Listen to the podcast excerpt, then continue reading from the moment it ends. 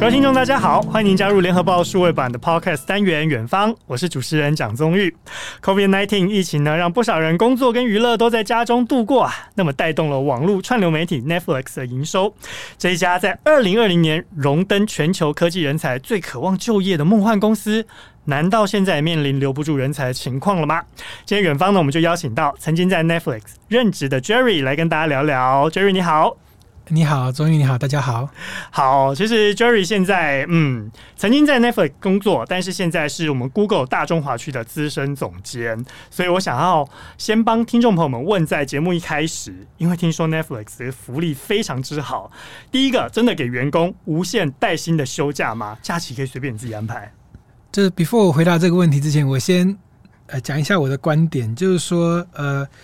呃，题目是就是 Netflix 是不是面临留不住人才的状况？其实我觉得 Netflix 是很特殊的环境，那基本上很多很优秀的人才都愿意过去。那其实不是薪资哦而已，就是说基本上他给予你很大的。呃，权力去做你想要做的事情，然后以结果为导向，嗯、所以每一个人在里面都是战将，然后战将都想要跟战将 A 级人才想跟 A 级人才合作，所以基本上我觉得他对于人才还是有很强的吸引力。嗯、当然，随着股价往下，以及随着面临更多的 competition，他的确会啊、呃，还有随着经济的状况，经济如果不太好的时候，那裁员的幅度可能快跟大的时候，大家就会比较想去比较。啊、呃，比较有保障的公司，像 Google, 相对稳定的，相对稳定，像 Google 啊，或者像像这这些公司。嗯，对，所以 Jerry 其实刚刚讲到一个重点，就是说我今天给你那么多福利哈，不管是包含我们刚刚问到这个无限的带薪休假，嗯，这确实也是很大的诱因，但是背后所要承担的就是相对的责任，跟你能够做出什么样的 production 出来。所以这个就是嗯，大家要进入 Netflix 之前，你可能得要先思考好的。而且呢，Jerry 刚刚点到第二点是什么？都是精英中的精英，大家呢都互相学习，但也互相竞争。景气好坏决定了裁员幅度，也就是说，公司握有很大的。权力去决定你的去留。好，相较之下，也就是说，我今天给你很好的优渥福利，但是也有很好的自由休假。这个前提就是高压力跟高变动率吗？就你自己的体验。对，我想像我的背景哈，就是说，我是二零一五年被挖过去 Netflix 的。嗯。那因为那个时候 Netflix 主要还没有进军全球，它还没有做它的最有名的那个 Global Launch。它 Global Launch 是在二零一六年的一月六号，那 CEO Reed Hastings 在那个呃在在那个 Vegas 的那个 CES，他做 Keynote Speech。是。那最有名就是说，他说我们接下来就要进行 Global Launch。那他一讲完背后的啊。整个大荧幕都亮了，然后各个在世界地图，各个各个地方都有国旗，包含台湾这边，我们中华民国都有国旗，然后每个都点灯，嗯，那一下大概两百个国家全部亮灯。嗯、为了做这个，那从二零一五年到二零一六年，我们都我们进去就是在 prepare for 二零一六年的 global launch，所以这件事是非常有有有意思的。那坦白说，在我前一任公司，我是一个上市公司的 BU head，嗯哼，那基本上我是减薪过去 Netflix，所以我那时候。呃，我觉得吸引人才过去 Netflix 那边的一个原因，真的不见得是无薪、无限的带薪休假等等等。嗯哼，那边的人都非常的 competitive，就是说，如果你打篮球，你就想要进军 NBA 嘛；打棒球，你想要去大联盟。嗯，那只是 benefit 是随之而来的。OK，嗯哼，也就是说，公司虽然有这项福利，但是你不见得能够用得到。就像我之前曾经哦，也有访问过其他朋友，他们很有趣，就跟我讲说：“哎、欸，这间公司外商多好多好啊，然后我们公司招募人才啊，一来就是直接给你三十天的这个年假啊，听起来就很诱人。但是呢，当下我只问了我朋友一句话。”哎，三十天你休得到吗？他自己就跟我说：“老实告诉你，呃，能休到十天就要偷笑了。”所以我觉得说，公司福利开的条件都很好，但是能不能用到，完全取决于自己，嗯、对不对？包含你自己的工作努力情况，还有你自己的工作排程，这些当然都会影响到你能不能够享受这个这个福利哦。嗯、好，觉得如果好奇一件事情，在 Netflix 任职的时候，负责的主要业务是什么？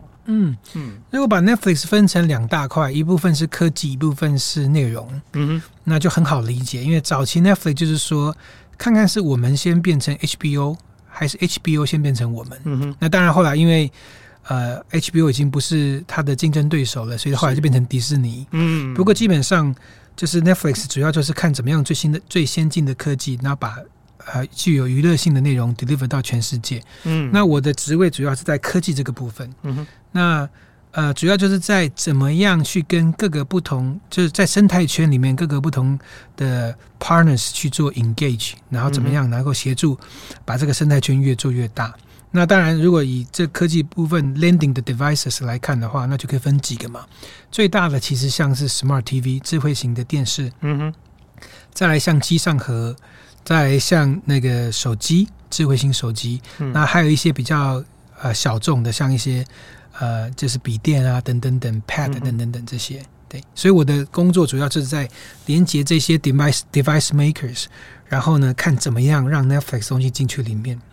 那这边可以提的一个一个点，就是我们的团队其实是有有三个大的团队，一个团队就负责韩国的 device makers，因为三星、LG 都非常大，把他们服侍好，那你的量就大，因为市占也很高，对，市占很高，然后出货量也非常大。是，然后第二个就是第二个团队就是负责日本的部分，因为 Sony、Panasonic 其实 Toshiba 那边有非常非常多的好的 device makers，它可以扩展到全世界。嗯哼，那我们这边呢，主要就是面对。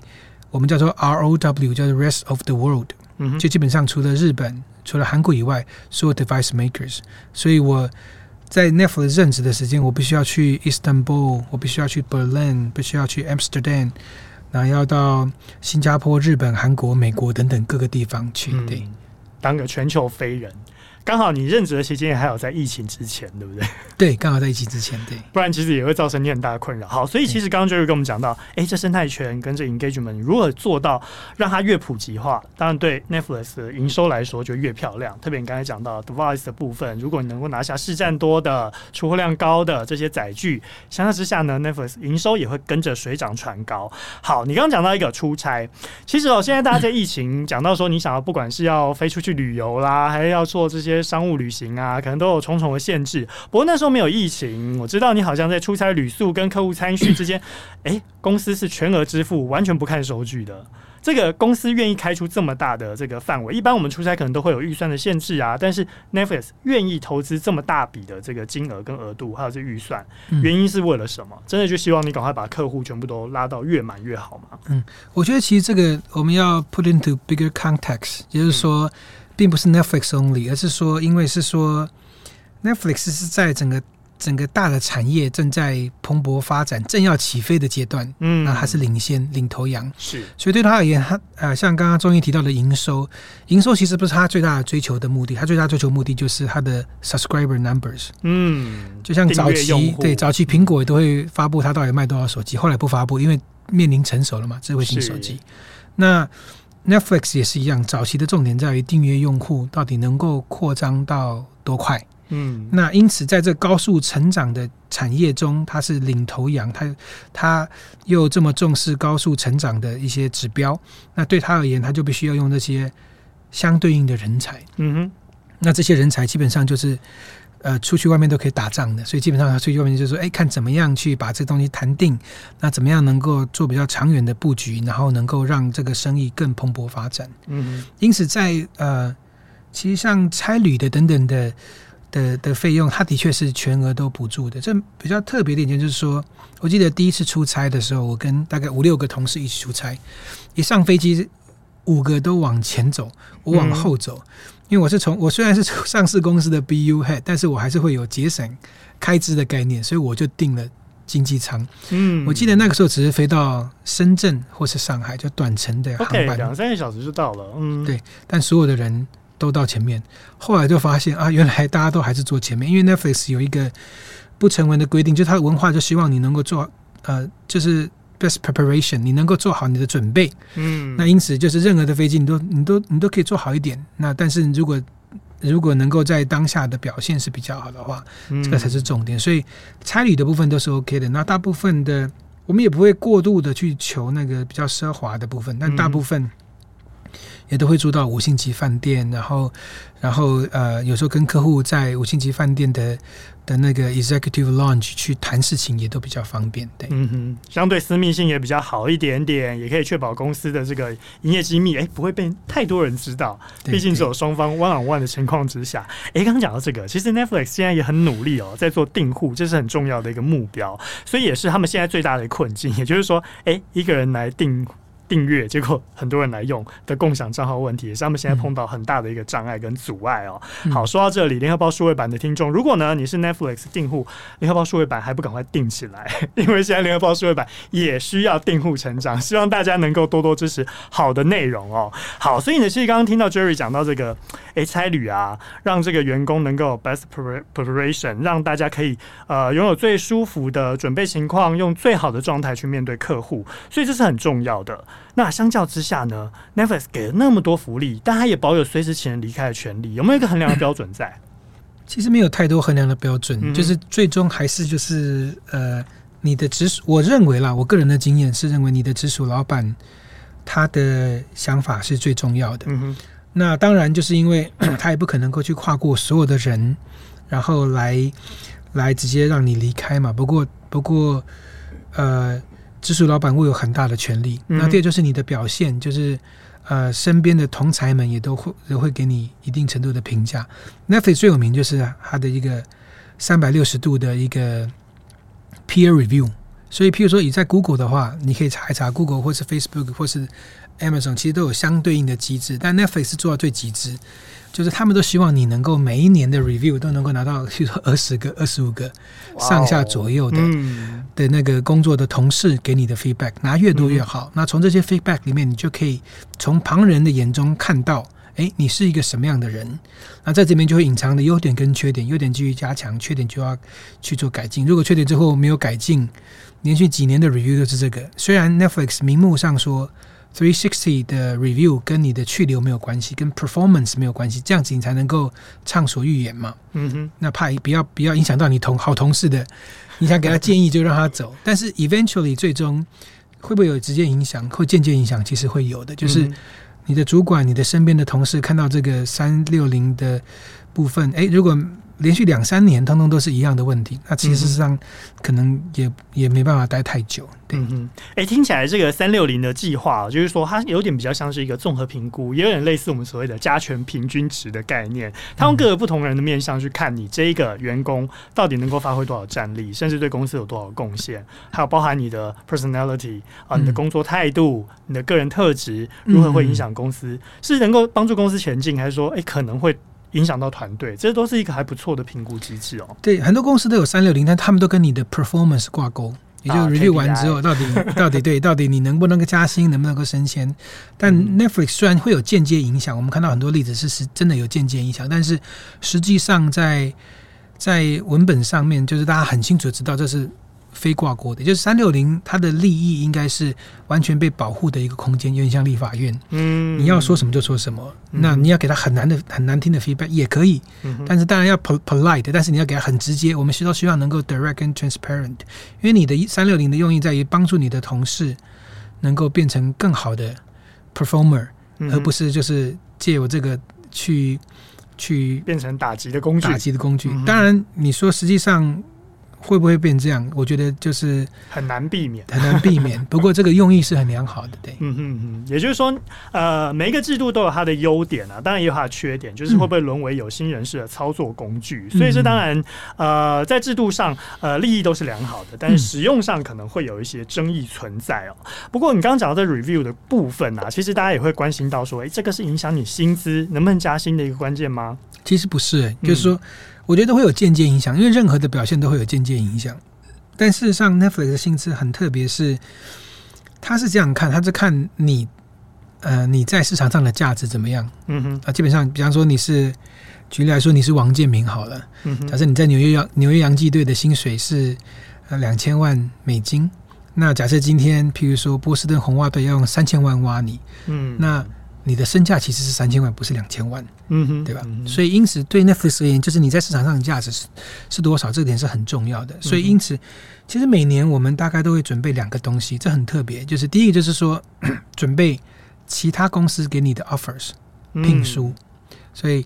因为你到了 Netflix，就其他公司对你会自然有兴趣。嗯、那呃，他 Netflix 很鼓励大家到处去面试的，所以我每年其实都有好几家公司的面试完成了，得到他的 o 呃的 counter 的 offers。嗯、那这些 offer 会包含多少钱、多少福利等等等。嗯、然后我会把这个东西附上他的人事或是跟我谈的一些 executive 他们的一些 contact info，然后传给我们的老板，让老板往往内会诊。嗯、第二就是说，他也需要知道在这个市场相对应其他。呃，类似公司里面类似的职位，大概它的市价价值是多少？所以我们一般演员都会有一些市调，或是有一些自己我们自己可以拿到。比如说我在 Netflix，那在 Amazon 的相对应的 Partner Engagement 的 Manager，哎，他多少钱？大概有些类似这样的 in 的 insight，那让他们做综合的考量。对。嗯我觉得今天请 Jerry 来到这边，我突然觉得帮大家呃在科技业里面先先揭露了很多 Netflix 的内部制度。我觉得这可能对呃你手有心想要加入这科技业，或者说要加入戏骨的行列，哎，也可以作为一个参考。而且我相信你今天在这个节目当中也可以获得很多一般从人资那边不一定能够拿得到的消息。我突然觉得听这一集。还蛮值得的哦。好，刚刚讲到这薪资，哎、欸，变成你要拿别家公司的面试的 offers 来作为你在 Netflix 的加薪依据，还有呢，能够彰显你的市场价值。所以变成说，呃，Netflix 不光鼓励你尽量去市场上跟其他不管是呃竞争同业也好，或者是跨领域的其他公司也好，来证明哎、欸、你在这个市场上有多少价值，跟你可用之处是什么。那但是讲到薪水，其实我知道。问人家薪水很不礼貌。我们看一个有公开揭露的，好了，就是前一阵子从 Netflix 他原呃离职的一位员工，他是呃亚裔的工程师 Michael Lin。他的案例呢，是因为他从 Amazon 跳槽到 Netflix 之后，就获得了呃千万台币的年薪，差不多四十五万美金啦。但是他待不到四年，他就选择离开了。结果呢，当然是让很多人觉得说，哇，千万年薪诶、你竟然不要，让身边的亲友很不可置信。不过他的说法是因为他那时候。担任的这个工作职务是 软体工程师，他觉得软体工程做到最后很感觉很像他复制贴上啊，一直重复，没有任何进步的空间。他自己呢就想说，看能不能转换成 PM，但是呃转换失败，他就说他觉得失去了工作干劲，没有享受工作这样的乐趣。后来呢，反正千万年薪也赚得够了嘛，他就决定自己出来创业。这是我们看到一个国外的案例，我们想跟你请教，是说这个。像 Michael Lin 这样子的案例呢，他去谈是因为一开始就跟 Netflix 谈好了，就是 OK，我年薪就是千万，所以这 average 有可能是呃平均值来说，数字从小很小到很大都有可能，不见得千万是一个固定的平均指标，对不对？呃，对，而且你要看他在什么地方嘛，就是他是在戏谷嘛，嗯哼。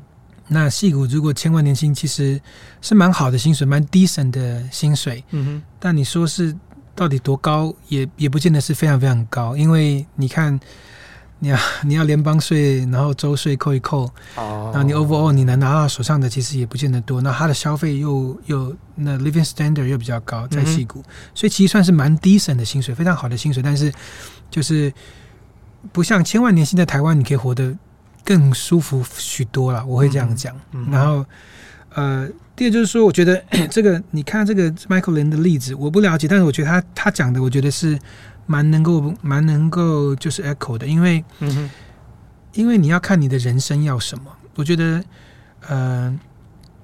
就是每一个人的人生非常有限，所以你必须要追求你真的想要什么。你要有这样的认知，才能够去找你的职业。如果你不知道人生要什么，你很难找你的职业。那基本上 Netflix 请的是专业，他不请 Junior，不太请 Junior。那所以他找的是在专业中，哎，算是蛮比较 Top 前面 Top Layer 的人才。那这样的人才是不是一辈子都要做这样的事情？比方说，呃，假设今年写 code 对你而言是很简单的，那你可以写很难的 code，写了五年之后，如果你继续写 code 下去，可能就是一直在重复原本你过去的经验，无穷的回圈。嗯哼。那举个例子，比方说王建民，如果他今天投球投完之后，他说我想要去当打击，那粉丝会 welcome 你做打击，但是叫你回去台湾。台湾的联盟，得到台湾的中华职棒联盟自己去吧，因为在 Netflix 这边，你的打击并不是大联盟的打击能力嘛，所以像 Michael 这样想转职，在内部转职这件事情，其实，在 Netflix 比较没有发生，就是因为 Netflix 希望每个领域都是比较 top 的。嗯、这个如果你拉回来看 Amazon 或是 Google，它都有明年的在它的文化里面，它鼓励转职。那个的它背后的那个逻辑不太一样，是因为 Amazon 跟 Google 它重点就在于说怎么样留住人才嘛。这个人才如果我失去了，他到其他地方去。他对我其实是 competition，嗯，然后人留在这边，让他内部转职，他可以成长，我们公司也能成长，那所以这是不同的一个 concept，对，嗯，也就是说每一家公司的文化有不一样的做法了哈。嗯，好像麦克林这样的经验跟你自己哦。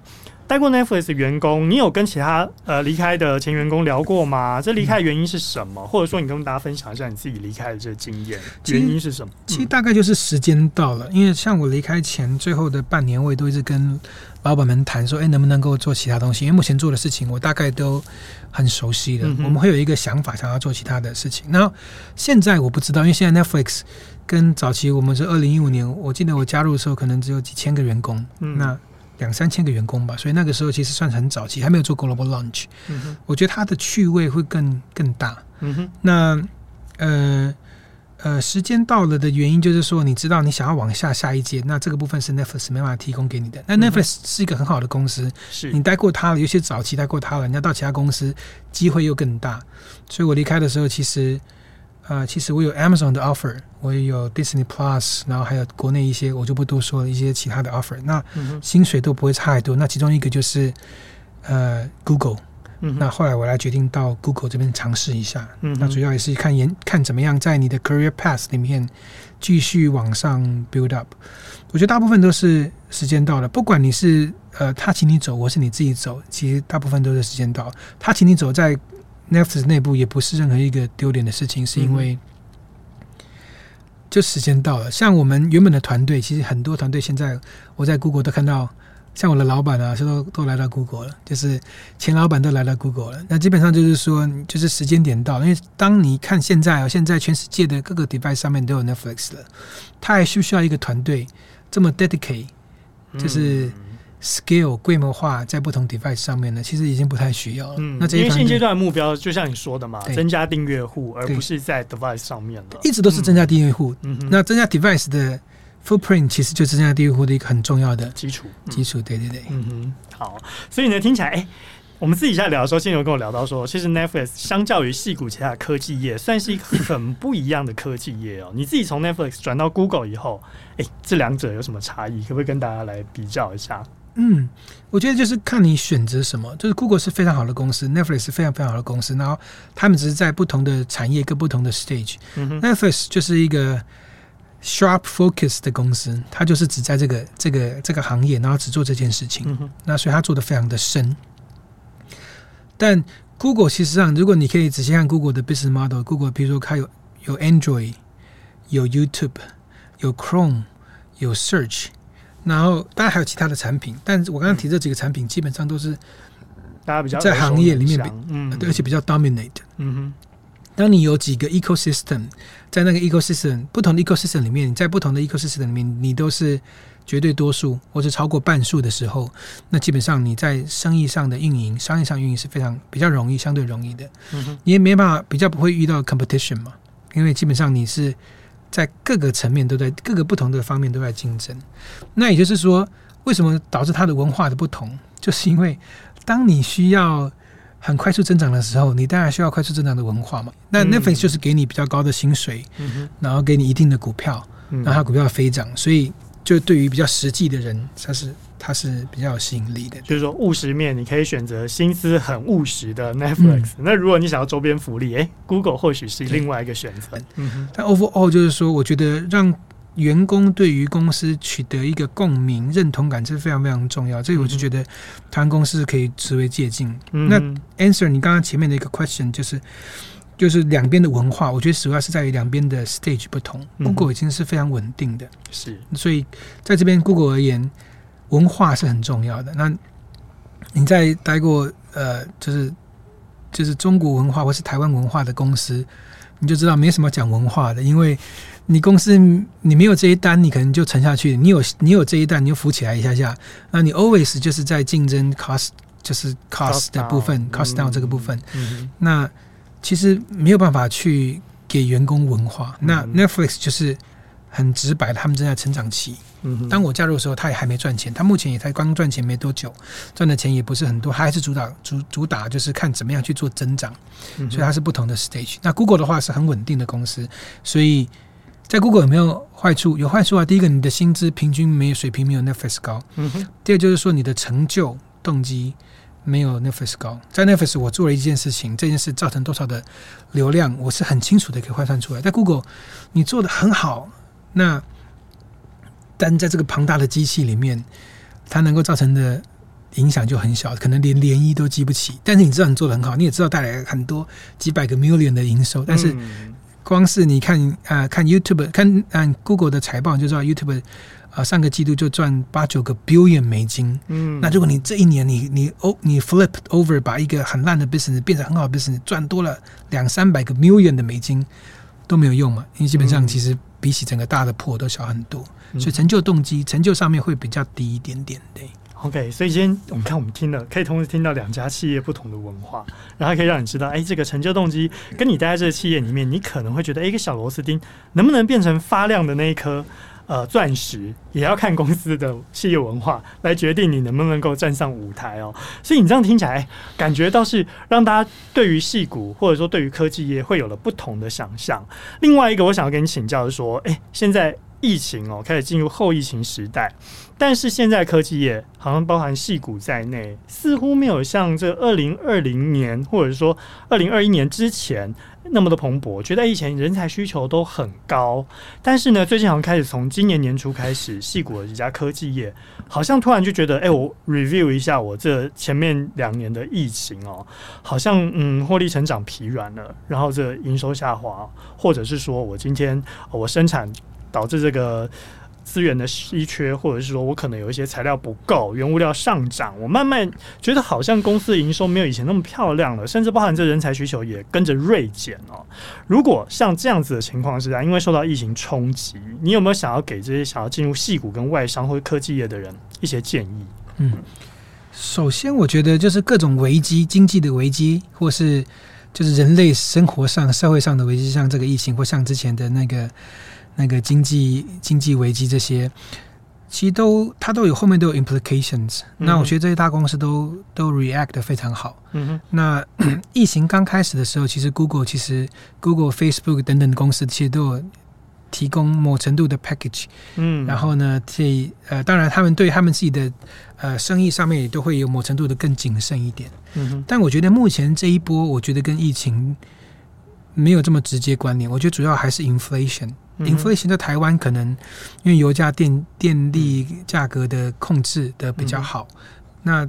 呃，所以没有这么多的影响，但是其实在美国，尤其在美国总部这边，事实上是影响非常非常大的。嗯、通膨，我相信美国冲击绝对高过于台湾。虽然最近台湾大家已经有明显感受到通膨的压力跟生活成本的提高，嗯、但我相信美国可能是好几倍之的的倍数差距这样子。嗯，对，没错。所以我觉得就是说，当通膨的影响比较大的时候，那这些科技公司它主要是看未来嘛，它的 forecast。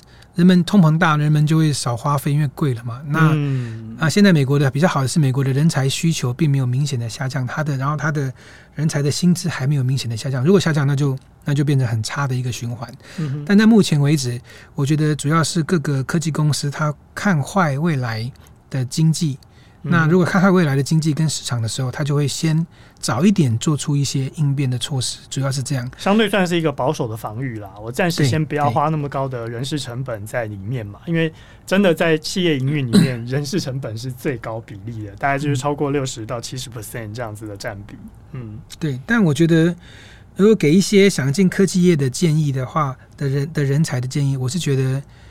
我是觉得，就是 always 就是要先回来看，就是第一个你喜欢什么，你的人生想 achieve 什么，或者在这个阶段想 achieve 什么。假如这个阶段你就想赚钱，那当然找最有前景的嘛。那假设你的人生 overall 你是想要慢慢慢慢 build up 一个 legacy，然后做出比较大的影响，那就要去看你喜欢的场域是什么，在那个场域，在那个产业里面，哪些人是 leader。那我的建议都是，就是选选你所爱，然后选产业，然后选公司。选团队，选老板，然后最后选产品。那我觉得 overall 这个顺序可以稍微微调。不过我觉得走对产业跟走对你喜欢的这两个，只要对了，我觉得是很快的。就是假设你早十年去做 streaming，可能也起不来。嗯，但假设你晚十年，现在再进去 smartphone 又太晚。但假设你早期进 smartphone，那个就是。成长很快的空间，所以我觉得 overall 就是看你要什么，嗯，然后选产业跟选你所爱，这是最重要的。好，不过刚刚 Jerry 讲到这一点，确实哦，因为 Netflix 正好搭上了这个风潮，加上这个后来也不能说是疫情的加持，应该说疫情导致大家需求倍增，所以它正好在一个最好的时间点进入了市场，成为了领导者这样的角色。那么其他呢？如果你想要跟进，哎，也不见得能够马上。或者有这么大的市场占比，所以呃，相较于你今天想要进科技业也好，或者你想要进戏股也好，刚刚 Jerry 也给了一些建议，先想清楚自己要什么，然后另外一个就是说，来看一下产品的特性，然后选团队、嗯、选老板，好，这个是很重要的，对不对？好，今天也非常谢谢 Jerry 来到我们的节目当中，跟我们分享了这么多，包含 Netflix 过去的经验，跟现在在 Google 担任大中华区资深总监的一些经验，谢谢 Jerry。谢谢谢谢钟玉，谢谢大家。好，我们联合报的 Podcast 远方，下一次再见喽，拜拜。更多精彩的报道，请搜寻 VIP 大 U 点 com 联合报数位版，邀请您订阅支持。